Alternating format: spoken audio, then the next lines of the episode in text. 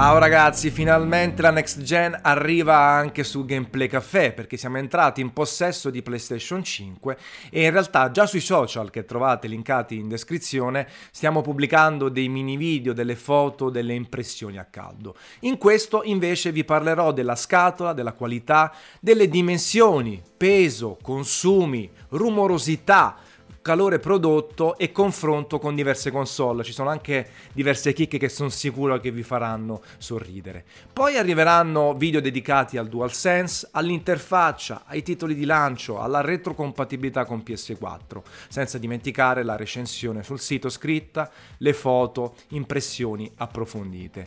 Vi invito inoltre a partire da questo video in tutti quelli dedicati alla next gen di scrivere nei commenti le vostre domande, eh, curiosità che volete essere risolte perché poi farò un bel QA rispondendo appunto a tutte le vostre curiosità.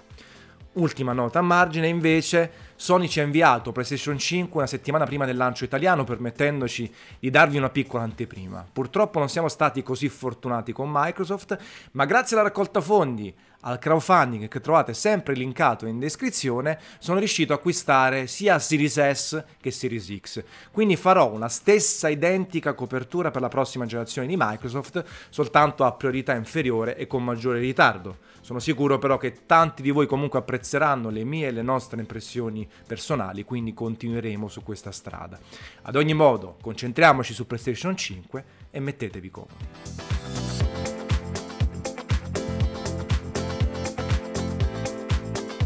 Le impressioni che ascolterete in questo video sono ovviamente molto personali e frutto della mia esperienza, anche perché ci sono diversi unboxing e recensioni eh, in italiano e non già dedicati a PlayStation 5. Partiamo dalla scatola che non fa riferimenti a giochi specifici, ma anzi alle caratteristiche della console, supporto fino a 8K, al contenuto della confezione e agli accessori. Molto standard, colori dominanti PlayStation, elegante ma senza picchi particolari. E abbiamo preparato un unboxing per farvi vedere come si caccia tutto dalla console. L'unboxing più veloce del West.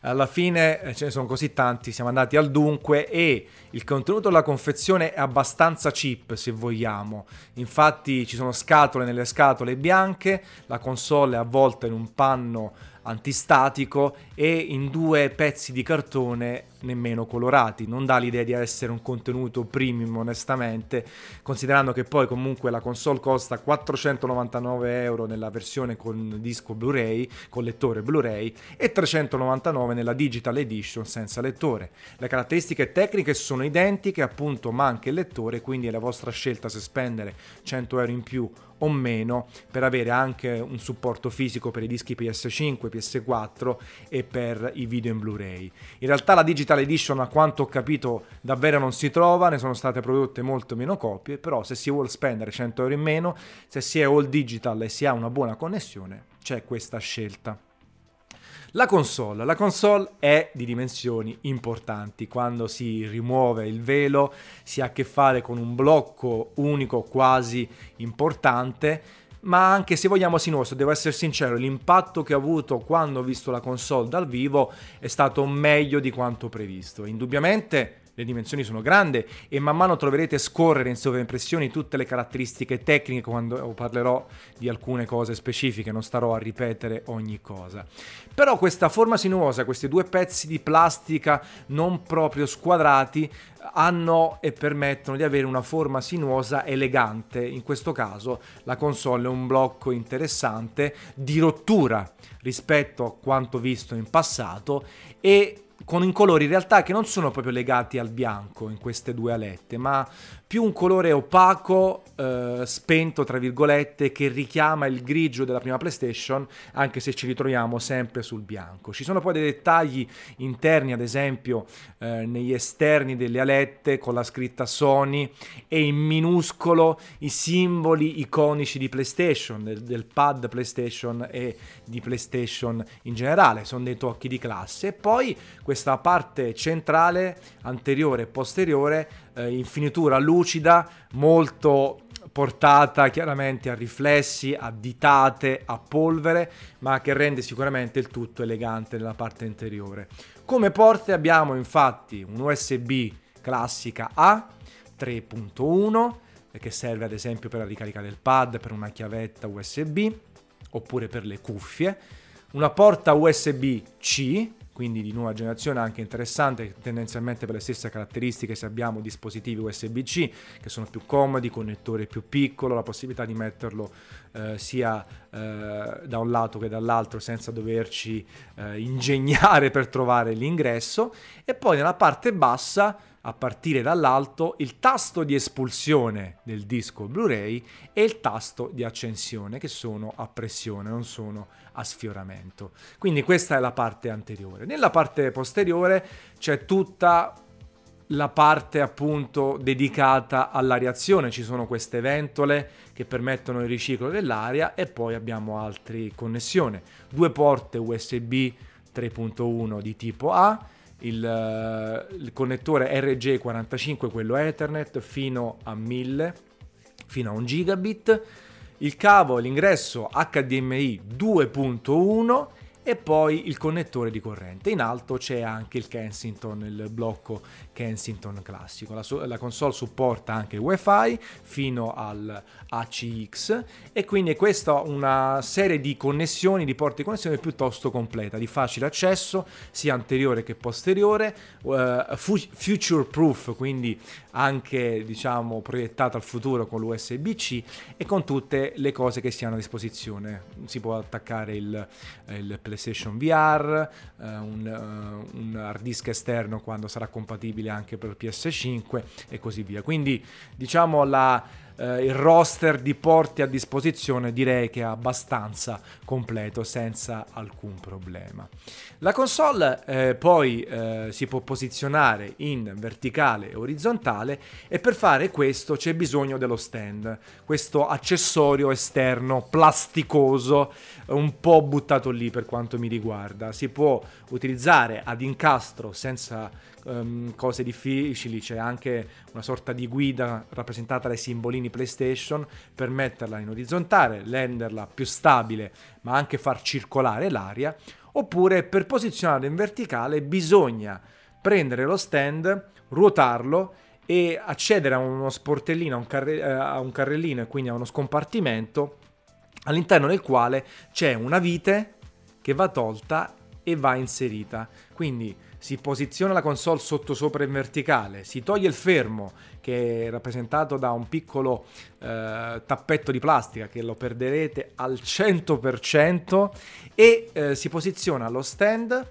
eh, c'è tutta una guida abbastanza semplice da posizionare con gli agganci a questo punto si mette la vita e la vite e con una moneta oppure con un giravite piatto eh, eh, si eh, avvita appunto per rendere il tutto stabile, posizionare la console in verticale. Quindi eh, non è immediata la cosa, non è difficile, onestamente ci ho messo pochissimo, però è un procedimento che un po' cozza col concetto di console, con il blocco unico di PlayStation 5 e quindi questa cosa è un po' strana se vogliamo, un po' buttata lì e questo stand plasticoso in realtà non aggiunge tantissima spessore e dimensioni alla console che è già appunto di dimensioni generose però è buttato lì e forse è stata l'unica soluzione che gli ingegneri di Sony hanno trovato per permettere alla console di essere più stabile sia in verticale che in orizzontale ma come dicevo prima anche far passare più aria non attaccarla a, al, al tavolo ovunque la posizionate ma lasciare che l'aria passi in tutte le dimensioni, in tutte le posizioni. Tra verticale e orizzontale, onestamente preferisco la posizione verticale, per quanto appunto abbiamo dimensioni eh, enormi. Eh, in verticale perlomeno la base occupata è più bassa, in orizzontale c'è bisogno di tanto spazio. Io l'ho posizionata di fianco alla mia TV, eh, non, sono riuscito a metterla sotto, laddove ad esempio invece Xbox, PlayStation precedenti, la 4, la Pro ci stavano tranquillamente anche in verticale, ho dovuto posizionare, l'ho dovuta posizionare di lato alla TV, con un cavo abbastanza corto, HDMI, all'interno della confezione appunto è presente il cavo HDMI 2.1 confermato da tutti quanti, anche da Sony stessa, il cavo USB-A, USB-C per caricare il pad di PlayStation 5, il DualSense. E poi eh, un ulteriore cavo che è quello di corrente, chiaramente a doppio pin, senza trasformatore esterno, state tranquilli, eh, anche questo caso per andare direttamente in corrente. Per darvi un'idea delle dimensioni della console, l'ho messa a confronto con diverse cose, a partire da PlayStation 4 Pro e eh, le dimensioni e le differenze sono importanti, sia in verticale che in orizzontale. PlayStation 4 Pro già era la versione un po' più grande di PlayStation 4. È chiaro che, come ho già detto varie volte, PlayStation 5 è grande, non va spostata. Mm, salvo eh, cambiamenti tra orizzontale e verticale oppure perché si sposta, si cambia casa, però va posizionata, indubbiamente i suoi colori, le sue dimensioni si fanno notare.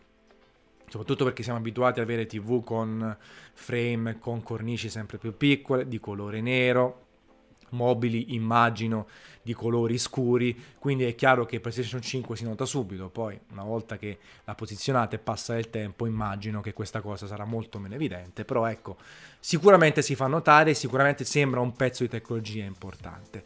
Poi mi sono divertito a confrontare PlayStation 5 con altre cose, anche un po' random se vogliamo, però comunque è divertente. Sto parlando ad esempio della PlayStation Mini ovvero la PlayStation originale in versione mini e qui le differenze sono enormi, ma fa ridere appunto vedere quanto una console, mini console chiaramente dalle caratteristiche ridotte, si confronta con PlayStation 5.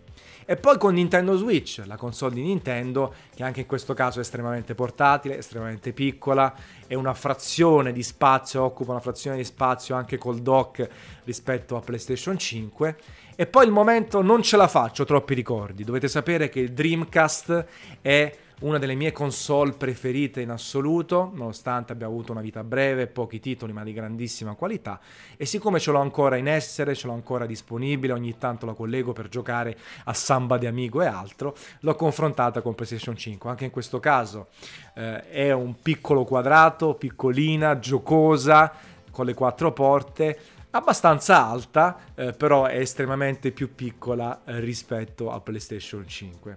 Però è divertente anche mostrarvi qualche cosa di differente rispetto al solito, rispetto agli altri unboxing e agli altri confronti.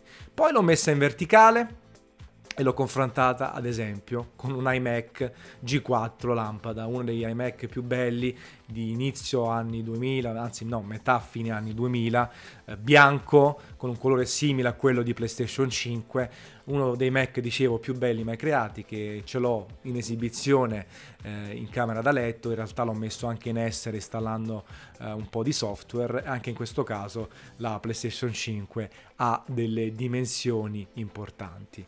Um, però ecco, per farvi vedere un po' il contesto, in realtà anche vicino alla TV anche una mia postazione con uno schermo 55 pollici vicino al dock di Switch, vicino a PlayStation 4 Pro. Le dimensioni sono importanti, l'ho ripetuto 100.000 volte, però contano, non contano. Sony ha giustificato in antitesi poi a Microsoft che comunque ha fatto un lavoro ingegneristico nettamente più interessante in termini di spazio e dimensioni, ha affermato che eh, ha creato questo dissipatore molto grande, eh, queste dimensioni generose, proprio per evitare che si surriscaldi, che ci siano problemi tecnici e altro. E infatti arriviamo alle analisi un po' più tecniche di PlayStation 5 e per fare questo abbiamo utilizzato dei mezzi super professionali che vi lascio guardare se state guardando appunto il video.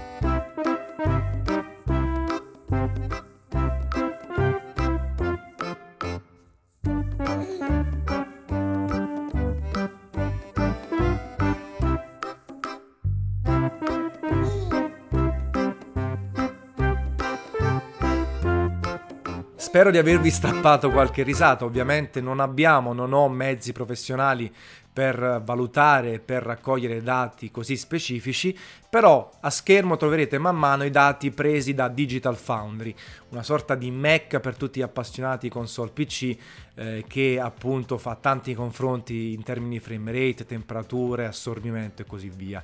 E partiamo proprio dalle temperature della console che rimangono piuttosto standard e a seconda della posizione della console e eh, del, appunto di dove si trova eh, i componenti, le reazioni e così via. Sui lati rimane piuttosto fresca a temperatura ambiente, 25-30 gradi. Eh, nella parte anteriore bassa raggiungiamo le temperature massime dove c'è il eh, lettore Blu-ray, dove c'è il tasto di accensione, si parla di 45-50 gradi. Stessa cosa sul retro dove ci sono le feritoie, dove c'è il ricircolo eh, dell'aria che permette di tenere la console silenziosa e a temperatura controllata. Raggiungiamo sempre in questo caso i 50 gradi. Basta posizionarla lasciando un po' di spazio, chiaramente utilizzando lo stand in maniera tale che appunto tutto funziona correttamente, la temperatura è questa. Ci troviamo in autunno, non sappiamo in estate se magari le temperature saranno più elevate, ma ad oggi è tutto abbastanza sotto controllo, anche banalmente come esperienza, mettendo la mano in tutte le posizioni della console, eh, non si sentono, non, non ci si scotta, non ci sono temperature allarmanti. Collegate a questo abbiamo la silenziosità della console. Ecco, scordiamoci, per fortuna ragazzi, scordiamoci il rumore da aereo di PlayStation 4 Pro e PlayStation 4 normale, soprattutto nelle prime iterazioni.